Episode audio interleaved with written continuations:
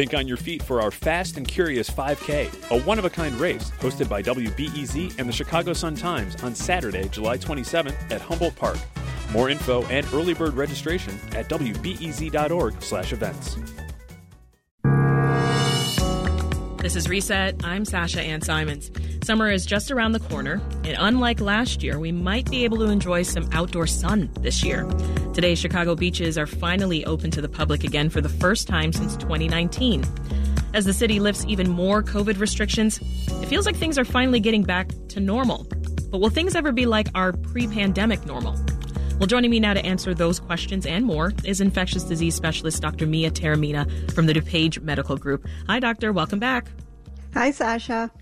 Doctor, with Memorial Day weekend coming up and uh, the city expecting increased traveling, you know, about 1.7 million Illinois residents specifically are expected to go somewhere this weekend. What are your thoughts on this? Do you think it's safe enough to travel right now? I think we're definitely in a much better place than we were last year at this time. We we are seeing more than half of all Illinois residents having received vaccines um, and being fully vaccinated at this point. So uh, we're definitely at a at a crossroads where every adult who has wanted to be vaccinated has been vaccinated, and many who have been on the fence and considering are moving towards really thinking all the opportunities afforded to them this summer if they can get fully vaccinated and join the ranks. And we are getting to a point where we are able to travel around a bit more safely and uh, enjoy some of these things. So, what precautionary measures would you ask that travelers take to stay safe? I, I, still think that masking is very reasonable when social distancing can't be maintained, and that's indoors and outdoors, even if you're fully vaccinated. So, as a fully vaccinated individual, uh, outdoor activities obviously are going to be more safe than indoor activities. And unless you're at a very large festival or sporting event or something where social distancing is impossible, um, I, I, think that it's very reasonable to be unmasked. Uh, same thing with indoor activities. If you're fully vaccinated indoors and it's not a contact sport that you're participating in and there's the opportunity for a reasonable amount of distancing and you're fully vaccinated, yep, I think that we likely can be unmasked. Uh, it's just one of those things where uh, keeping that mask with you is probably in the best interest uh, if you run into a scenario where it seems a bit crowded. Yeah, the um, weather's not the greatest today, but Chicago beaches are also open now after more than a year. So, same rules then as far as gathering in these big crowds? Yeah, you know, I think that that outdoor activities are going to be very safe, especially if you are fully vaccinated. If you're an unvaccinated individual and you're maybe going to be going down and participating in a, a volleyball game with a lot of contact with other individuals or something like that, you might want to consider uh, keeping masked uh, just because we don't want to unknowingly expose somebody to what is likely a number of circulating variant strains right now that could cause significant clinical illness. In, in the last couple of weeks, I've really the vast majority of individuals that I've seen and cared for have been unvaccinated ones. So, mm-hmm. um, you know, that those are the folks that are, are getting hit the hardest. Um, but yeah, otherwise, uh, even with these kids being unvaccinated, the, the number of adults being vaccinated has really driven down the chances of these kids getting exposed uh, in any meaningful way in mixed company. So we're, we're in good shape with outdoor activities, even involving our children this summer. But what's nice is is I feel like the overall tone of this summer, and, and tell me if you feel it too. I feel like the overall tone compared to last summer feels drastically different. Like we have fewer restrictions, less fear. I feel like last year we were just scared to do anything right? Right, and there was, and that's what it, it does feel like. So when we talk about that return to normal, uh, you know, I, I don't know that we're ever going to have completely normal again. I think it's going to be normalized for people who choose to do so uh, to be masked for an indefinite amount of time moving forward. Some folks may simply um, feel that masking is something that they want to continue to do for a very long time, and it's going to be normal to see individuals masked in the grocery stores or at a sporting event for a long time to come. But the activities that we couldn't do, going to the beaches, getting on the lakeshore path, um, going to our kids' sporting events and things like that, are going to feel as they did for the most part two summers ago. Let's hear now from Michael, who's waiting on the line in Evanston. Hey, Michael, welcome to Reset. Hi, thank you. I hear you're a fellow swimmer like Dr. Taormina. What's your question today? Oh, she well, good. Well, my question is about swimming, not in a lake, but indoors in a gym you know, lap swimming where you share a lane with people. Uh, by by its very nature, uh, when you swim, you expel, you forcefully expel uh, breaths. Um, you know, there's a lot of heavy breathing, um, and you're right next to people that you don't know. Uh, is is this is this safe to do? So swimming remains one of the safest activities. And, you know, to the extent that we have uh, a number of unvaccinated individuals still, the recommendation is still to kind of only lane share with people that you know, people that are in your circle, people that are in your family. Some gyms still have the restrictions that it's still one per lane. Um, I have no problem lane sharing with people that have been in my cohort, other adults that I know are fully vaccinated. Um, and then uh, for the most part too, even if you are with unvaccinated vaccinated people and the pool has multiple people per lane, you're going to be in a scenario where the chlorine just is a is is a big foe for for COVID virus, and it just doesn't do well in in these pools. So it's not a meaningful place where the spread will occur at all. Thank you, Michael.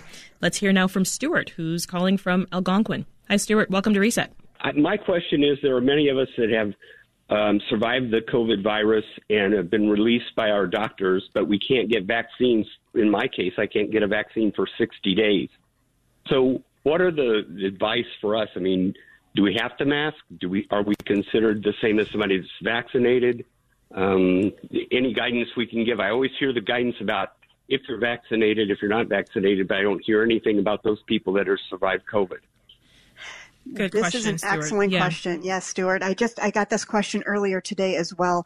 Um, you know, the the reality is is that someone who has just recovered from COVID uh, is at least ten days beyond their clinical diagnosis or their positive test is regarded as most likely having antibodies for a period of at least ninety days, possibly longer. But those antibodies will fall off after that point of time. So that's why it's recommended for everybody to be vaccinated after after they've had COVID. Personally, I would regard somebody who's fully vaccinated and within the 90 day period where they likely have protective antibodies as being the same as somebody who is vaccinated because those antibodies are highest in those first 90 days. That being said, there's a little bit of misinformation out there that you have to wait 90 days to get vaccinated. You can be vaccinated after recovering from COVID as soon as two weeks after your diagnosis. So you do not have to wait a full 90 days to be vaccinated. If you're feeling well, you've symptomatically recovered, and at least 14 days have passed since your diagnosis, you can go ahead and get vaccinated right now. Join the ranks of those with more durable, long lasting antibodies. Well, uh, I want to talk about the, the COVID 19 variants for just a moment, because as we all know, the variants are more contagious and they, they spread faster than regular uh, COVID virus, COVID 19 viruses. Uh, more than 7,000 COVID variants uh, cases have been detected in our state. So, Doctor, is that a number that we should be concerned about? The vast majority of all the circulating strains right now are variant strains. And the good news is our vaccines are holding up quite well against all the variants that are circulating. So we need to continue to drive that vaccine uh, distribution in order to stop these variants from mutating further. A concern we're having on the clinical side is one of our main tools that we're using uh, for folks that are at risk of severe COVID is to infuse monoclonal antibodies very early on in select cases. Well, these variants are, are overcoming the protectivity of some of our monoclonal antibodies, and we've had to pivot a couple of times on products that we're using that are able to still fight against the variants. So it's not just a matter of these variants overcoming vaccine. These variants may overcome our available therapeutics as well. Okay. So we need to continue pressing forward. So Pfizer and AstraZeneca have been shown to be effective against the Indian variant. Um, how worried should recipients of Moderna and Johnson and Johnson be? So it's not that it's a it's a zero. It's not going to happen at all. So even getting a Johnson and Johnson vaccine and then getting exposed to one of these double mutants or the variants coming out of India or some of the stronger variants coming out of Brazil, um, you should still have some protectivity. Be that you are going to be protected against getting COVID, but the severity of the clinical illness you get, regardless of what vaccine you've received, should be much less, and you should be much less likely of having a severe course, hospitalization, or death. We already know about variants from the UK and South Africa and Brazil, but there's also this variant from California, the B1427, and B1429 that are less talked about. Uh, and there are more than 500 cases here in our state. Can you just remind us what this variant is and, and why we haven't heard that much about it? It's similar to other variants that we have had. So possibly we haven't heard as much about it because again, the available vaccines are doing fairly well against this. And California's vaccine rates have been uh, very good. So we're, we're trying to dampen the impact of some of these variants circulating in the community. We have variants coming out of New York that are similar as well. And in fact, the strain coming out of India bears a resemblance some of these variants in California and New York. In general, all of these variants have, you know, 30, 40 40 mutations from the giant genomic particle that is COVID virus. So it's not uh, something that has uh, so dramatically changed create a new epidemic strain, and that's the biggest concern. So again, continuing with the available vaccines is going to stop these variants from really wreaking havoc on us. On the topic of vaccines, right now anyone over the age of 12 can get vaccinated. So what is the research on kids under 12 being safe to get the shot? We're getting there. Um, it's anticipated that we're going to have numbers probably in September or October, and I remain optimistic that the youngest kids from uh, 2 to 12 will be able to be fully vaccinated by the end of the year or by the holidays, which would be wonderful. Um, what's being worked out is that we have safety and efficacy from age 12 and up, and in Moderna has uh, released some information as well that they had um, zero case COVID in 12 and up during their trials. So hopefully we'll get emergency use authorization for the Moderna vaccine in that age group as well. But 12 and up are currently receiving the same dose as adults. Mm-hmm. So now as we go down, we tinker through what the dosing is going to be for the smallest children to achieve the same neutralizing antibodies, minimize side effects, and probably going to take a little bit longer. Let's jump to the phone lines. Natasha's on the line from Rogers Park. Hi, Natasha. What's your question for the doctor? Hi, hi, doctor. Um, I have a question. I'm fully vaccinated, but I'm confused as to why I would take off my mask if I could still catch variants.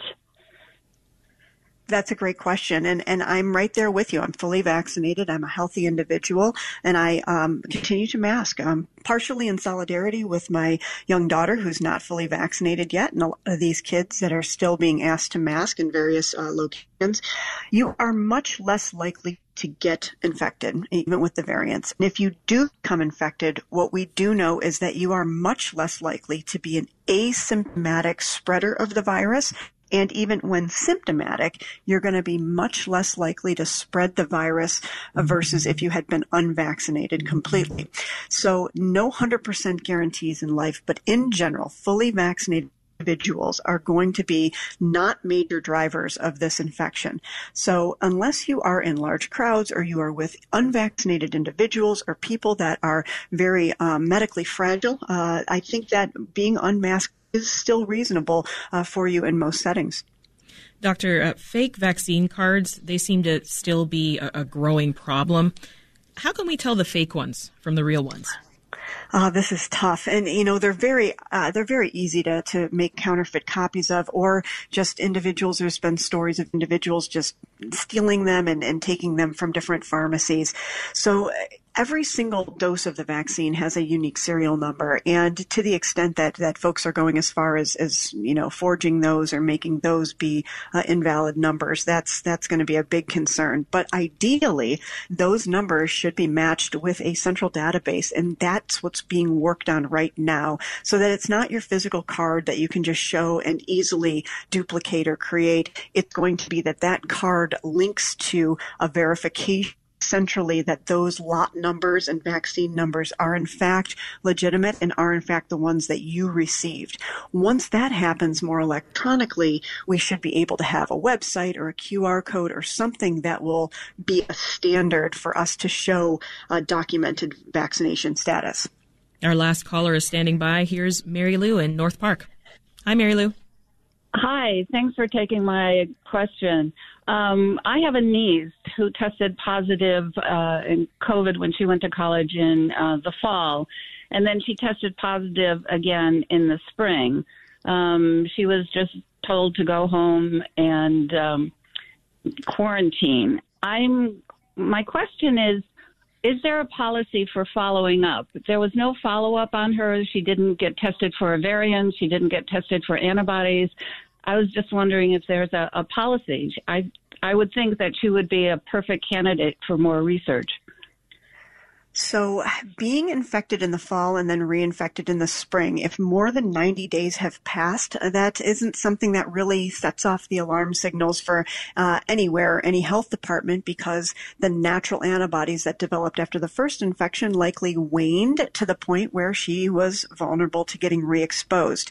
So, we definitely uh, do look for variant strains in some patients that have had repeat but that is selected sort of randomly from the health department, who is very much aware that um, if someone has had two separate positive tests, they may request in the background another test or a copy of that test or that sample to run testing further.